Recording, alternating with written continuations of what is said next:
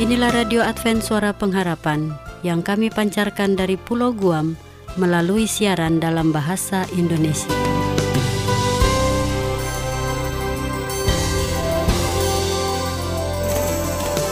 Salam sejahtera kami ucapkan kepada pendengar setia kami dimanapun Anda berada.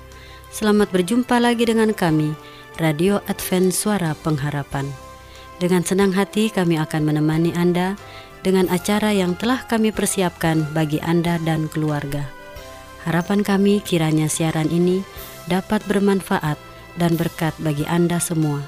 Selamat mengikuti dan selamat mendengarkan.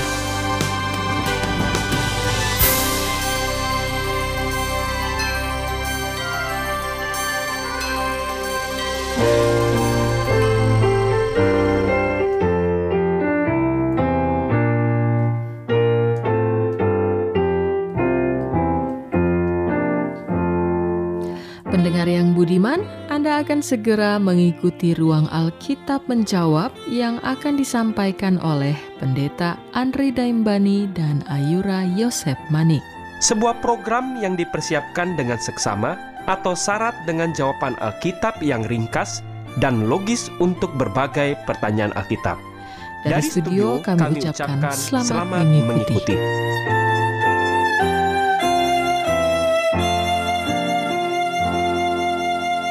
Berikanlah minyak untuk beritaku, supaya tetap percaya di malam yang gelap tak menentu, percaya hingga fajar tiba.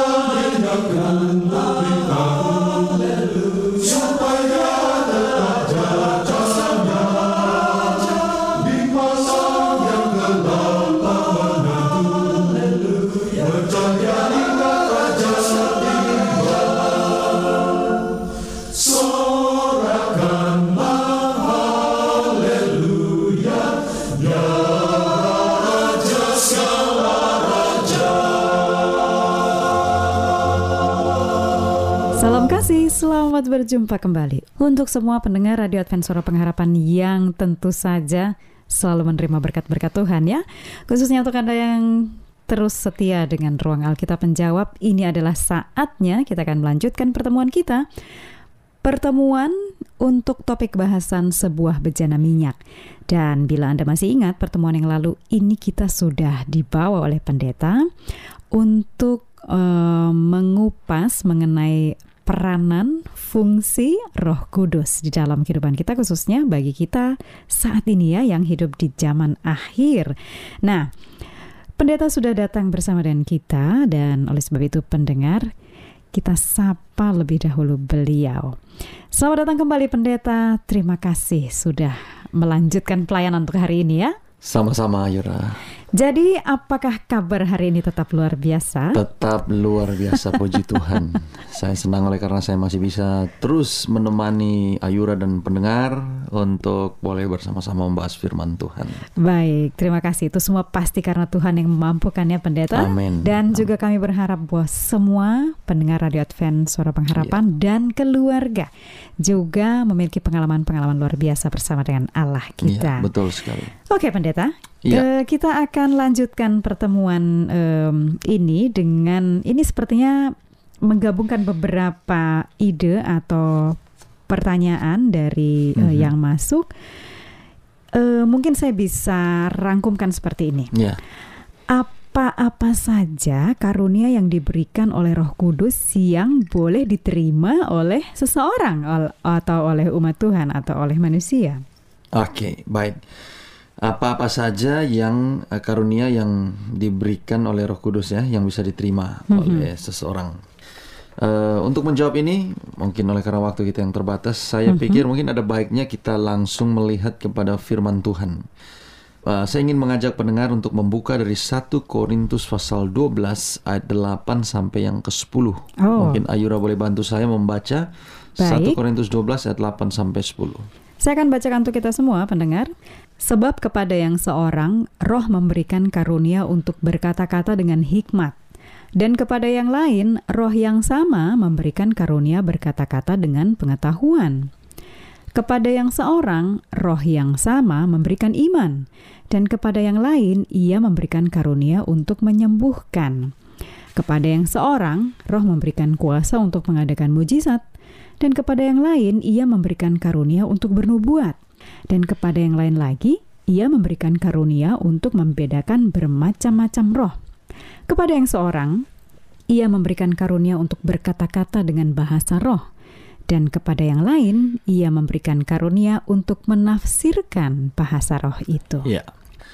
Menarik di situ, oleh karena ada beberapa hal, khususnya di bagian awal disebutkan bahwa ada yang diberikan karunia untuk berkata-kata dengan hikmat, ya, ada yang diberikan karunia untuk berkata-kata dengan pengetahuan, dan seterusnya yang tadi Ayura sudah bacakan.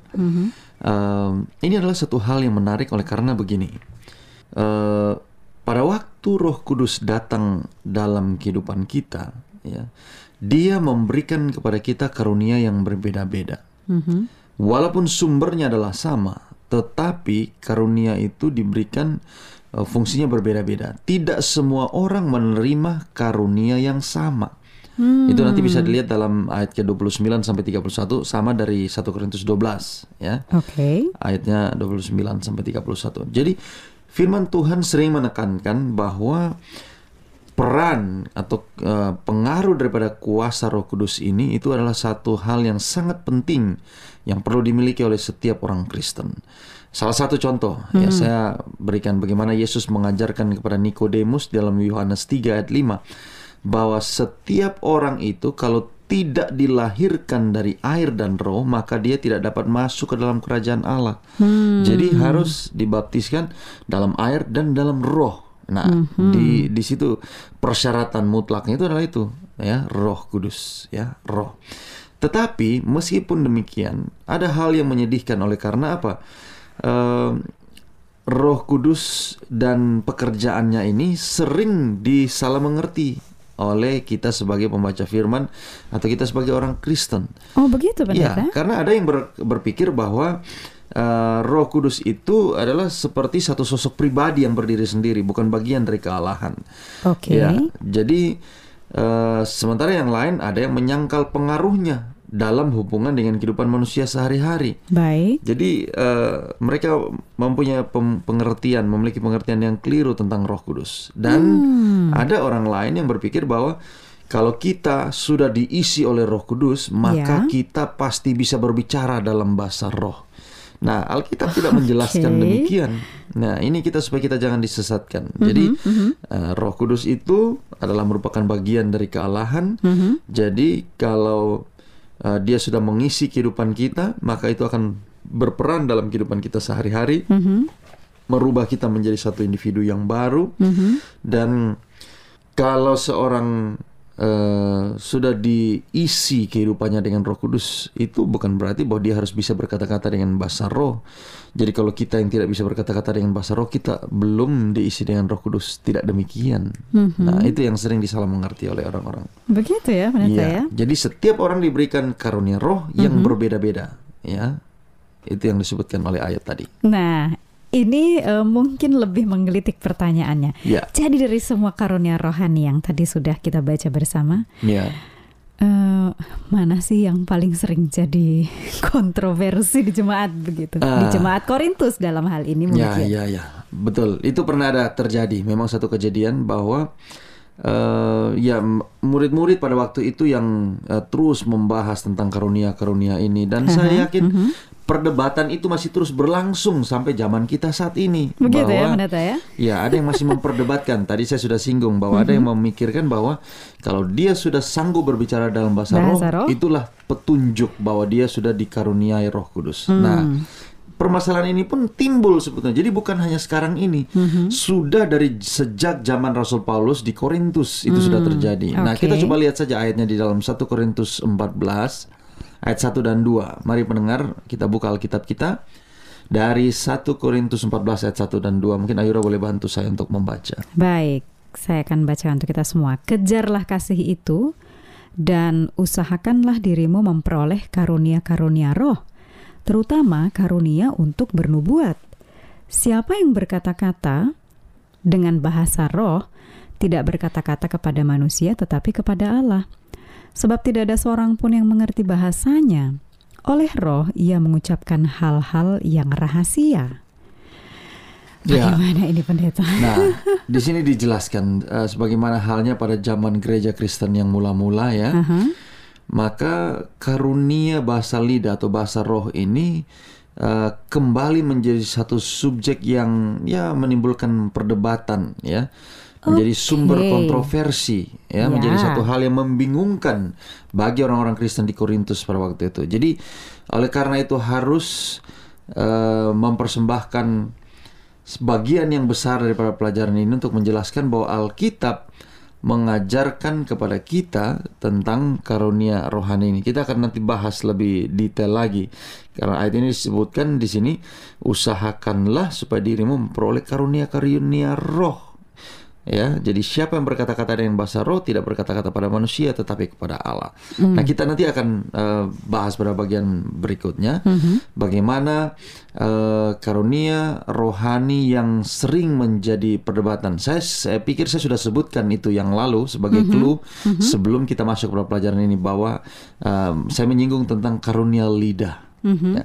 Jadi permasalahannya adalah seperti saya sebutkan tadi, ada orang yang berpikir bahwa kalau kita bukti bahwa kita telah diisi oleh Roh Kudus, maka kita akan disanggupkan untuk berbicara dalam bahasa roh atau karunia lidah. Nah, ada yang berpikir seperti itu.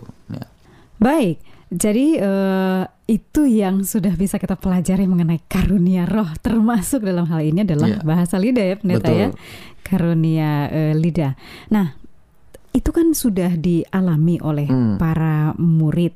Boleh nggak Pendeta sampaikan kepada kita bagaimana ya waktu itu janji Kristus untuk menolong para murid berkhotbah kepada seluruh dunia? Karena kan mereka waktu itu memang baru terkonsentrasi di satu tempat atau ya di sekitaran tidak luas. Ya, betul sekali. Di dalam ayat nanti yang akan saya minta Ayura bacakan itu ada satu janji yang Yesus berikan ya kepada murid-murid. Kalau kita lihat bagaimana latar belakang dari murid-murid ini, mereka sebetulnya adalah orang yang sangat sederhana.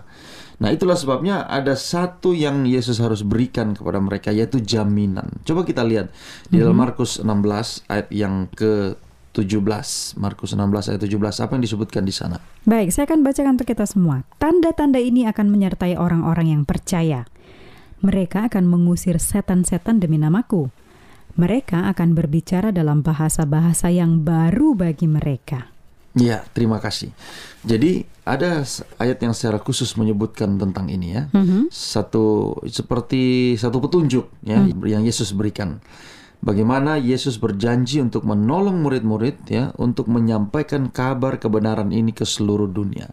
Nah, di dalam Alkitab kalau kita lihat kata lidah ya dalam tanda petik, kata lidah ini ya kalau kita sederhanakan kita dapat mengerti bahwa kalau disebutkan lidah itu cenderung kepada bahasa. Begitu.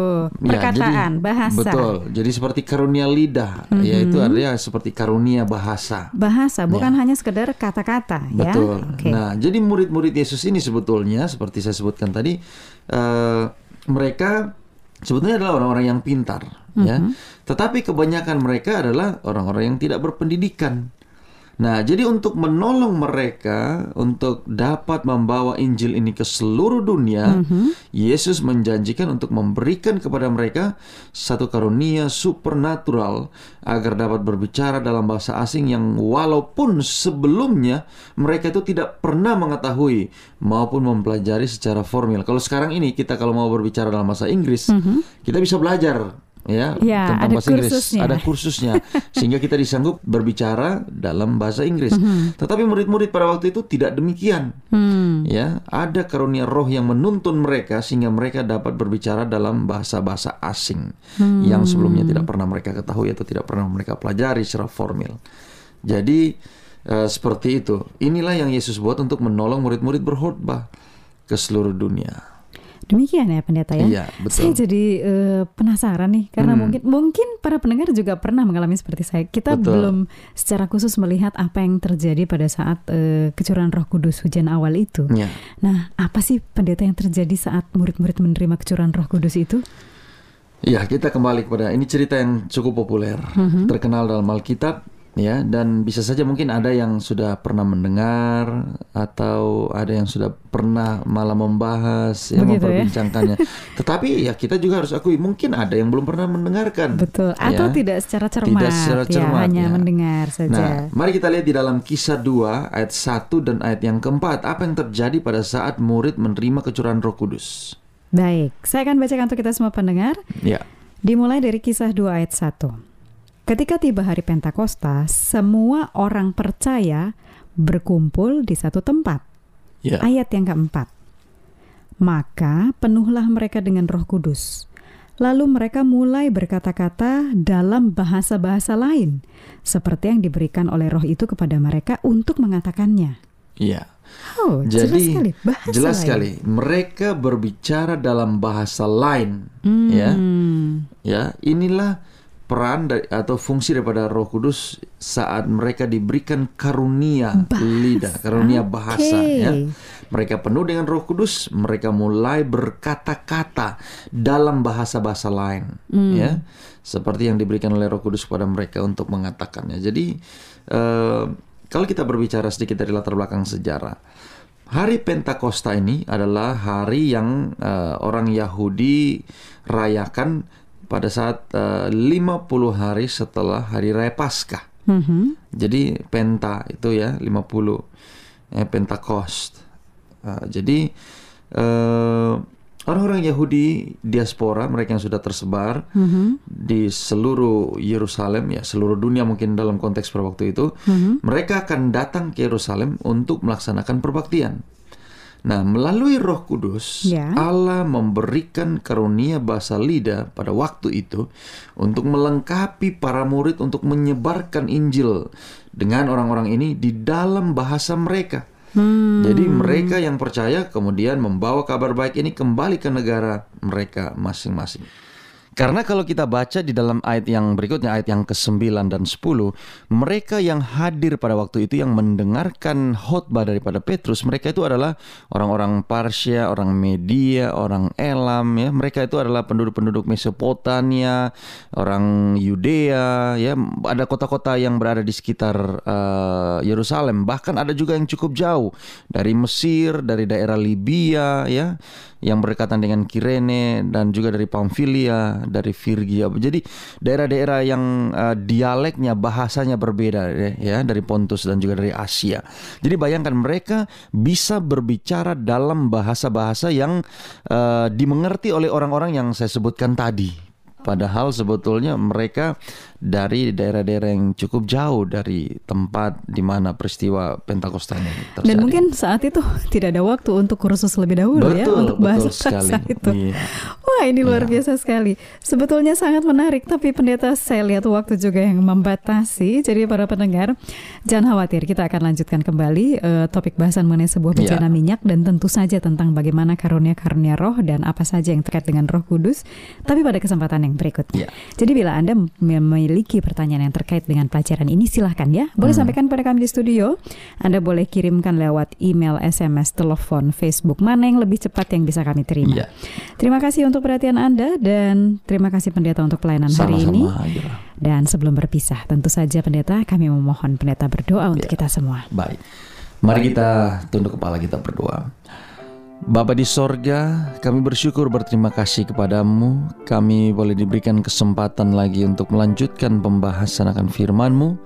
Kami boleh belajar bagaimana contoh-contoh di dalam Alkitab, penggunaan karunia bahasa lidah yang Engkau sudah karuniakan kepada murid-murid, sehingga mereka boleh dapat menyampaikan firman bagi setiap orang yang datang dari daerah-daerah, dari negara-negara yang berbeda bahasanya. Tuhan, tidak ada yang mustahil bagimu.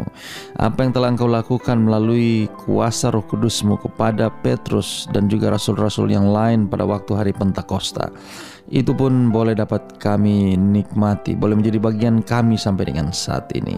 Biarlah Tuhan ini tidak menjadi satu hal yang membingungkan, tetapi kami boleh dapat pelajari, kami boleh dapat memahaminya.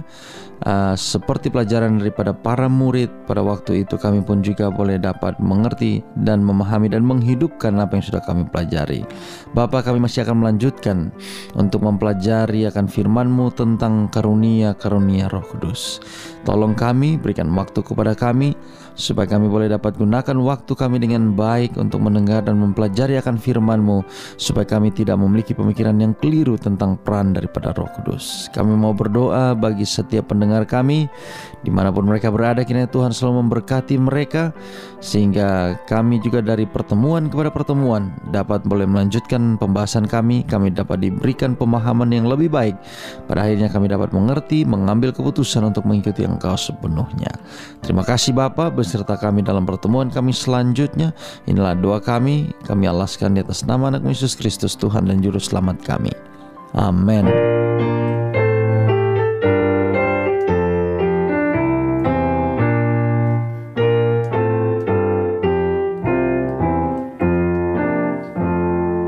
Anda baru saja mengikuti Ruang Alkitab Menjawab, dan kami berharap juga mendoakan bahwa program ini bukan hanya menjawab pertanyaan, tetapi juga dapat digunakan sebagai pedoman hidup bagi para pencari Tuhan yang sungguh-sungguh.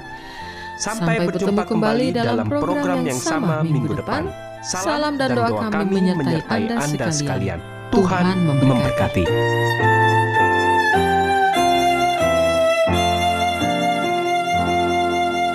Shalom bagi semua sahabat pendengar. Kabar baik bahwa kisah dan kesaksian terkait siaran dan pelayanan AWR Indonesia kini dapat diikuti secara berkala, baik melalui siaran harian Radio Advent Suara Pengharapan setiap minggu kedua dan keempat, juga melalui YouTube dan Facebook AWR Indonesia. Terima kasih banyak untuk yang sudah menyampaikan, dan masih terbuka bagi Anda semua untuk segera SMS atau telepon ke nomor AWR di 0821 1061 1595 atau di nomor 0816 1188 302 untuk WhatsApp dan Telegram. Kami tetap menunggu dukungan Anda.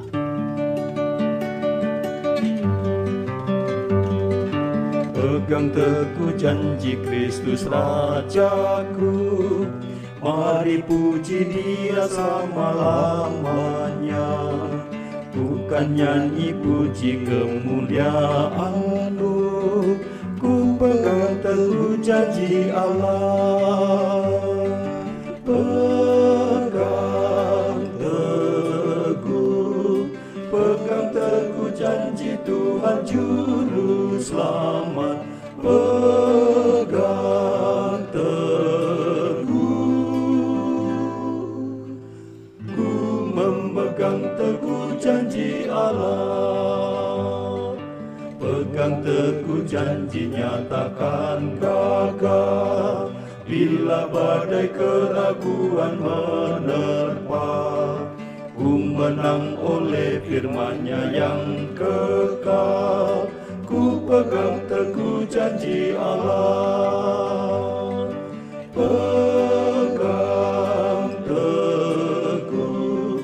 pegang teguh janji Tuhan Juru Selamat, pegang teguh. Ku memegang teguh janji Allah, peganglah teguh janji Kristus Tuhan, jalin tali kasihmu kepadanya, dengan pedang roh dapat kemenangan. Ku pegang teguh janji Allah, pegang teguh janji Tuhan Juru Selamat, pegang teguh. Ku memegang teguh janji Allah. Demikianlah rangkaian acara yang dapat kami persembahkan hari ini. Dan apabila Anda mempunyai pertanyaan atau ingin mendapat pelajaran Alkitab penemuan baru, Anda dapat mengirim surat ke alamat Radio Advent Suara Pengharapan, PO Box 8090 Jakarta 12810 Indonesia. Anda juga dapat menghubungi kami melalui telepon atau SMS di nomor 0821 1061 1595 atau Anda dapat menulis di email kami awrindonesia@yahoo.co.id. Anda juga dapat bergabung di Facebook kami, Pendengar Radio Advent Suara Pengharapan, juga Radio Advent Suara Pengharapan. Terima kasih kami ucapkan bagi Anda semua pendengar kami yang setia. Kita akan berjumpa kembali pada waktu dan gelombang yang sama esok hari. Salam kasih dan sejahtera, kiranya Tuhan memberkati kita semua. Tuhan batu karang kita, pelindung dalam bahaya, meski apapun benim, pelindung dalam bahaya.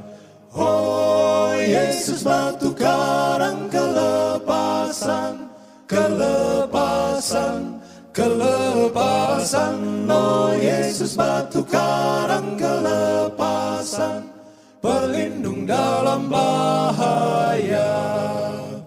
Siang malam Tuhan jaga, pelindung dalam bahaya. Ketakutanku hilanglah, pelindung dalam bahaya. Oh Yesus batu karang kelepasan, kelepasan, kelepasan. Oh Yesus batu karang kelepasan, pelindung dalam bahaya. Oh batu karang yang teguh, pelindung dalam bahaya. Engkau saja